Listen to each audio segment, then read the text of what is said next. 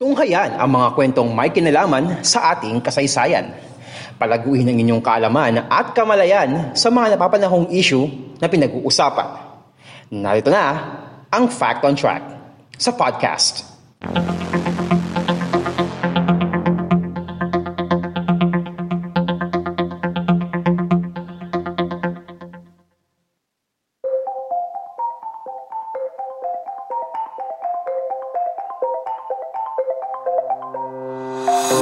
Kasaysayan, kalaman at mga napapanong usapin sa lipunan Fact on Track sa podcast. Tayo po ngayon ay napapakinggan sa Spotify, Anchor, Pocket Cast, Google Podcast at sa Red Circle. And napapanood nyo rin po itong video na ito sa YouTube, sa Facebook, sa Instagram at sa TikTok. Kung kayo po ay nanonood sa ating YouTube channel na Podcast ni Mans, don't forget to subscribe and click the notification bell button para masundan nyo po yung mga susunod na episodes ng Fact on Track sa podcast. And kung nanonood naman po kayo sa ating Facebook, Instagram at TikTok account ng Podcast ni Mans, please like and follow.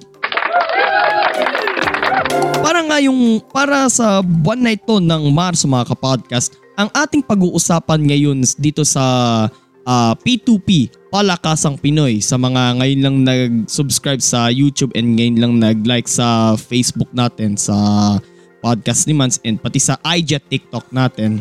Ang P2P, Palakasang Pinoy, ito yung monthly series natin about uh, uh, related topics sa Philippine sports. So, hindi lang yung mga uh, yung mga naging success ng mga atleta natin sa iba't ibang uh, larangan sa sports, kundi iba pang interesting facts tungkol sa Philippine sports.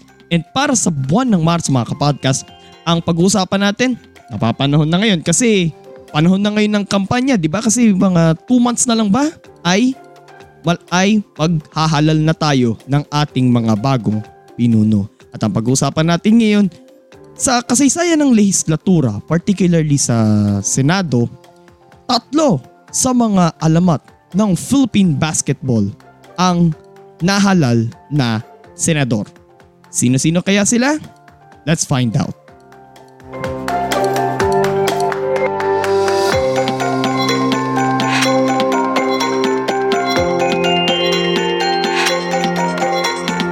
Fact on Track sa podcast.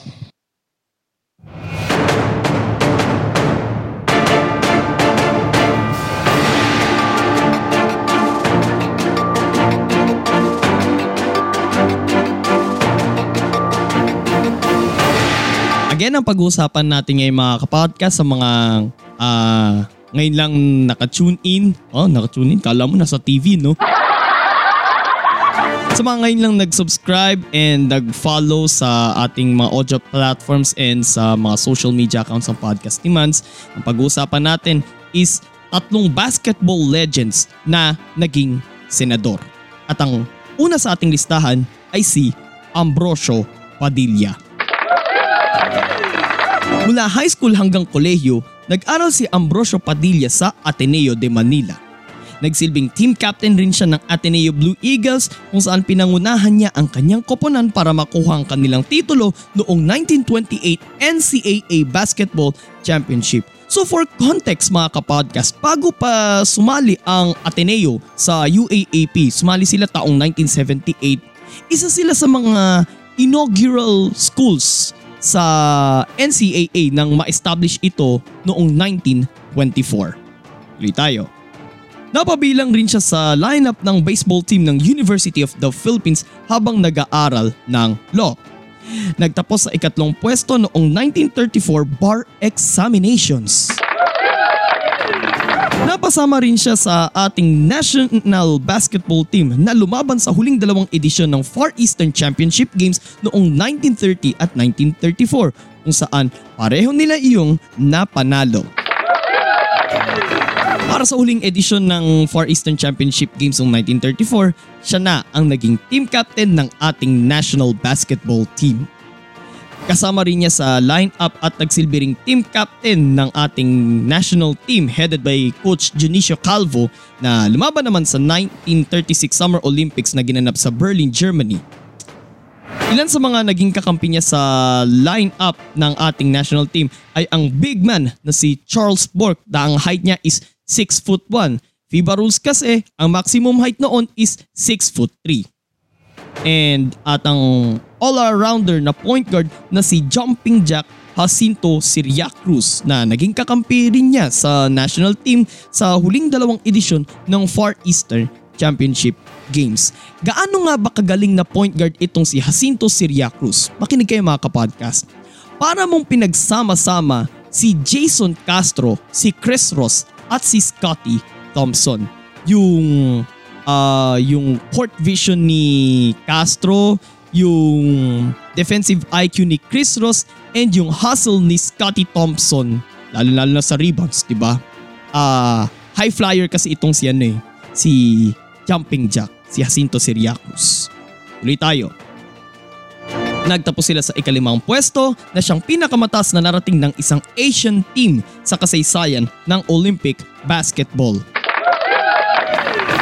Never pa itong nagawa ng China, never pa itong nagawa ng Japan, ng Korea, ng Iran. Pilipinas pa lang ang nakakagawa ng ganong record. Nakakuha siya ng doctorate degree in civil law sa University of Santo Tomas noong 1938 at nakakuha rin siya ng gradong Meritissimus.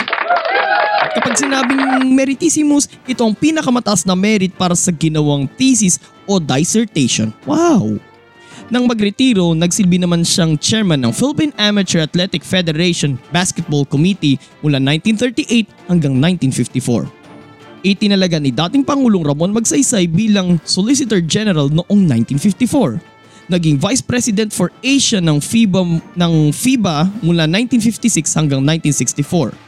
Nagbitiw naman siya bilang Solicitor General upang tumakbo sa pagkasenador sa unang pagkakataon noong 1957 at nahalal.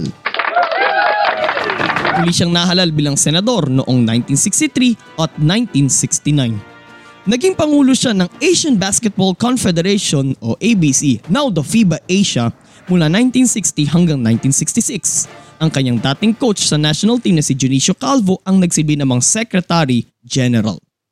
Naging minority leader ng Senado noong 1966 at bilang senador, aktibo siya sa pagkontra sa mga patakaran ng administrasyon ni dating Pangulong Ferdinand Marcos Nagtapos ang kanyang termino nang ideklara ni dating Pangulong Marcos ang martial law noong September 21, 1972.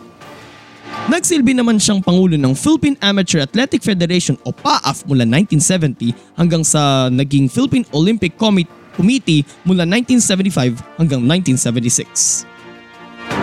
Itinalaga naman siya ni dating Pangulong Corazon Aquino bilang miyembro ng 1986 Constitutional Commission kung saan nahalal siya bilang Vice Chairman at ang unang babaeng itinalaga bilang Associate Justice ng Korte Suprema na si Cecilia Munoz Palma ang nahalal naman na Chairwoman ng komisyon. Yung 1986 Constitutional Commission, ito yung siyang babalangkas sa 1987 Constitution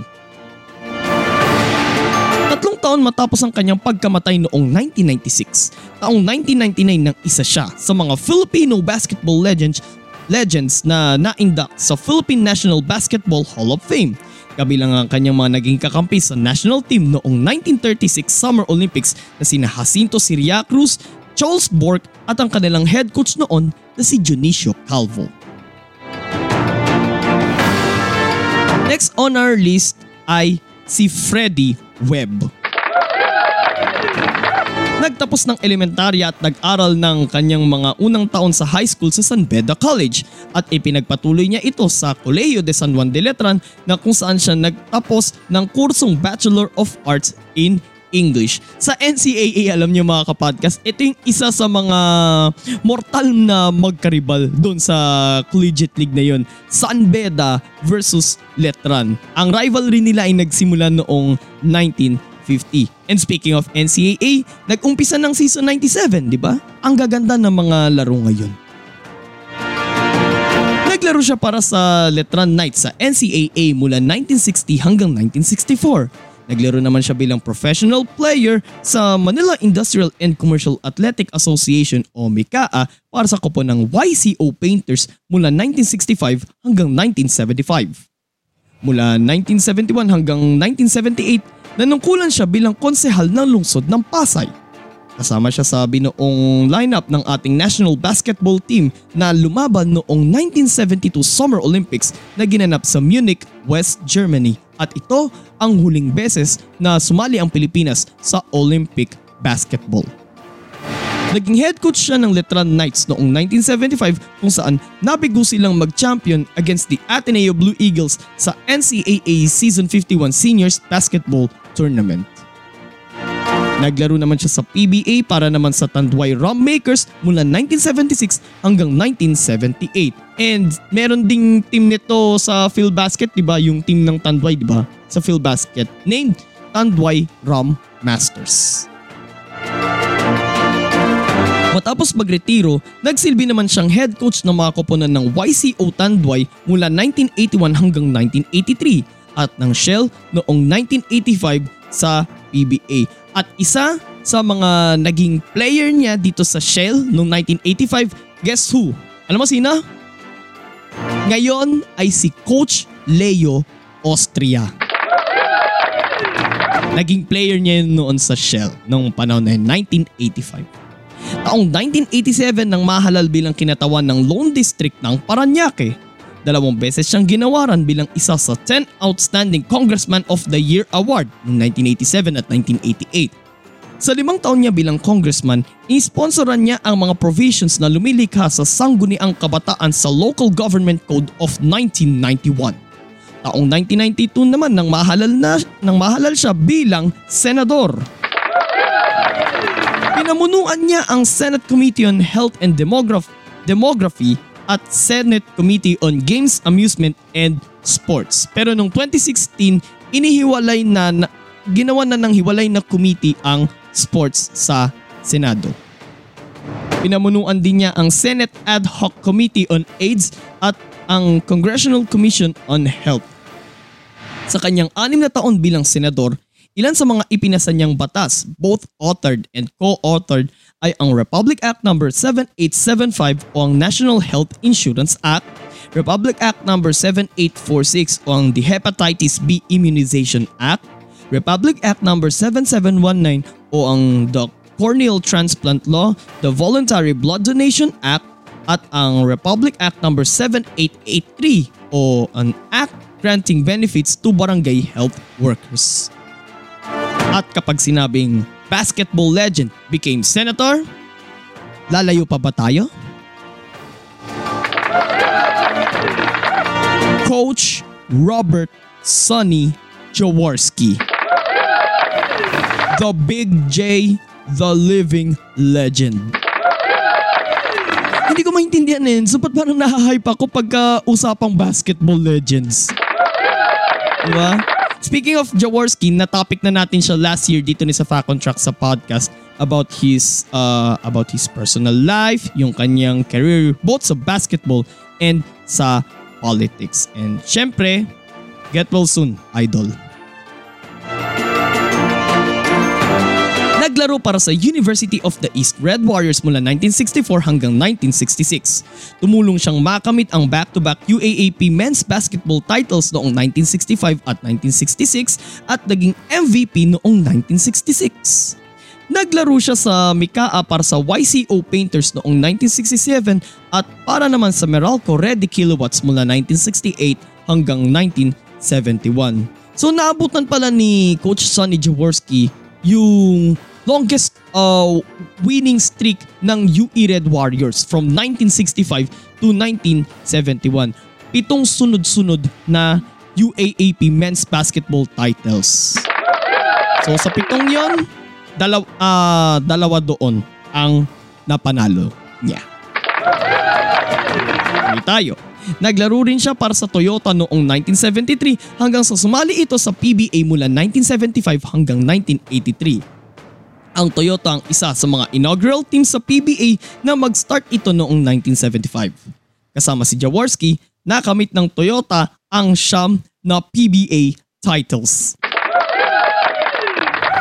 Hinirang rin siyang MVP noong 1978. Taong 1984 nang maglaro naman siya para sa Hinebra kasama ang kanyang katandem na si Francis Arnaiz. Sila yung parang Batman and Robin noon sa Hinebra San Miguel. At nang sumunod na taon, siya na ang playing coach ng Hinebra kapalit ni Coach Turo Valenzona. Sa loob ng labing tatlong taon bilang playing coach, binigyan niya ang Hinebra ng apat na PBA titles. Including doon yung historic na 1991 first conference na kung saan down sila 1-3 kalaban nila sa finals nun, Shell. But guess what? The next three games, napanalo nila yon. Yun ang unang beses na may isang team na nag-comeback from a biggest deficit bago pa magawa ng San Miguel noong uh, 2016 Philippine Cup. Yung tinatawag nilang miracle na kung saan yung dun sa San Miguel naman, down 0-3 sila, di ba? Down 0-3 pero guess what? Nag-champion pa. Tuloy tayo. Naging bahagi rin siya ng ating national team na lumahok sa Asian Games 1966 and 1970 na ginanap sa Bangkok, Thailand and 1974 na ginanap sa Tehran, Iran. Sumali, uh, kasali rin sila nun sa ABC Championship o yung ngayon ay ang FIBA Asia Cup noong 1967, 1969, 1971 at 1973. At uh, napabilang rin siya sa lineup na sumali sa 1968 Summer Olympics na ginanap sa Mexico City at 1974 FIBA Basketball World Cup na ginanap sa Puerto Rico. Naging head coach rin siya ng ating national team noong 1990 Asian Games na ginanap sa Beijing, China. Dito ay nag-uwi ang ating koponan ng silver medal at yun yung unang beses na nagpadala ang basketball team ng Pilipinas ng mga professional players. Lahat puro galing sa PBA. Naging team captain siya ng national team noong 1971 ABC Championship at 1974 Asian Games. Matapos magretiro noong 1998, tumakbo at nahalal siya bilang senador. Naging chairman siya ng Senate Committee on Economic Affairs at ng Senate Committee on Trade and Commerce.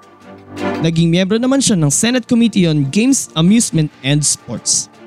Ilan sa mga isinulong niyang mga panukalang batas ay ang nagdedeklara sa Mount Kitang Land Range sa Bukidnon bilang protected area ang pagtatatag ng Northern Sierra Madre Range sa bahagi ng Isabela bilang protected area din, ang pagtatatag ng Batanes Group of Islands bilang protected area din, at ang pagtatatag din ng Mount Canlaon bilang isang protected area. Isinulong rin niya ang regulasyon sa pagbili, pagdadala, pagmamayari at pagbenta ng mga chainsaw. Ay kasi nga 'di ba talamak noon ang illegal logging na siyang nagkokos ng baha ang pagprotekta sa mga national marine sanctuaries ng bansa at ang pagpapataw ng mabigat na parusa sa sinumang magdudulot ng oil pollution sa mga katubigan ng bansa. Isa rin siya sa mga co-authors ng Republic Act No. 8749 o Clean Air Act at ng Republic Act No. 9003 o Solid Waste Management Act of 2000. So, uh, he's more on environment. Kung kanina si Freddie Webb, ang mga sinulong niyang mga batas ay may kinalaman sa health. Ito naman sa environment. Isa rin siya sa mga bumoto na huwag buksan ng ikalawang sobre na naglalaman di umano ng mga dokumentong may kinalaman sa Jose Velarde account noong kasagsagan ng impeachment trial laban kay dating Pangulong Joseph Estrada noong 2001. Muli siyang tumakbo sa pagkasenador noong 2004 elections subalit bigo siyang manalo. Taong 2000 nang hinirang siya bilang isa sa 25 greatest players ng PBA. Niretiro ng Barangay Hinebra noong 2012 ang kanyang jersey number 7. Naindak sa PBA Hall of Fame noong 2005 at nung nakarang taon lang ay naindak naman siya sa Philippine Sports Hall of Fame. Alam mo naman kasi kapag ka sinabing Philippine Basketball, syempre isa lang ang babanggitin natin, Robert Jaworski. At noong ding nakaraang taon, inilabas ng Philippine Postal Corporation o PhilPost ang mga commemorative stamps ni Coach Sonny Jaworski una bilang pagdiriwang ng bilang pagdiriwang sa ika-75 anibersaryo mula ng unang maglabas ng stamp ang Philpost noong 1946 at pangalawa bilang pagpupugay na rin sa nag-iisang living legend.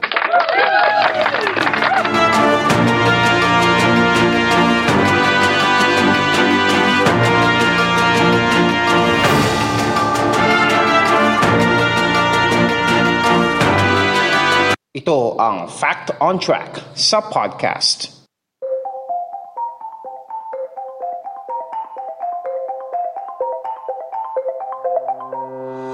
Bago tayo magtapos mga kapodcast, meron akong iiwanan sa inyo na katanungan.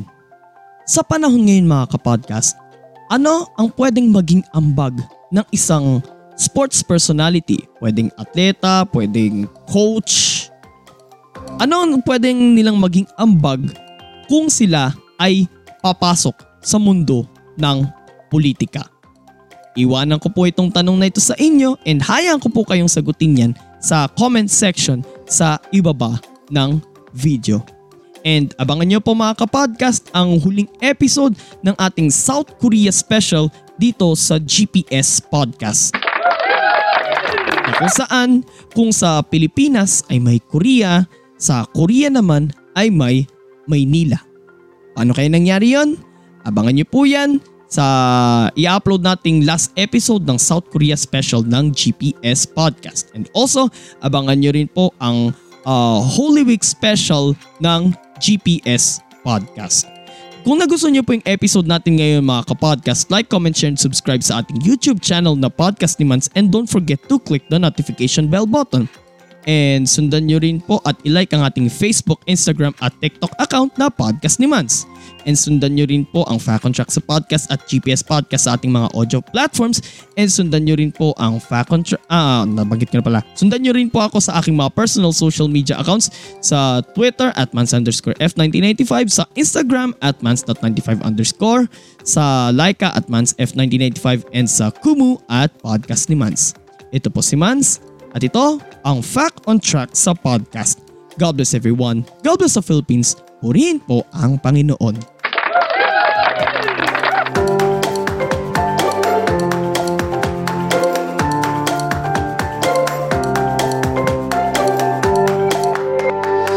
Inyong natunghayan ang isa na namang edisyon ng Fact on Track sa podcast. Patuloy na subaybayan ang Fact on Track sa Spotify, Anchor, Google Podcast, Red Circle at Pocket Cast. At mag-subscribe sa podcast ni Mans sa Facebook, YouTube, Twitter, Kumu, Laika at TikTok. Maraming salamat sa inyong patuloy na pagsubaybay.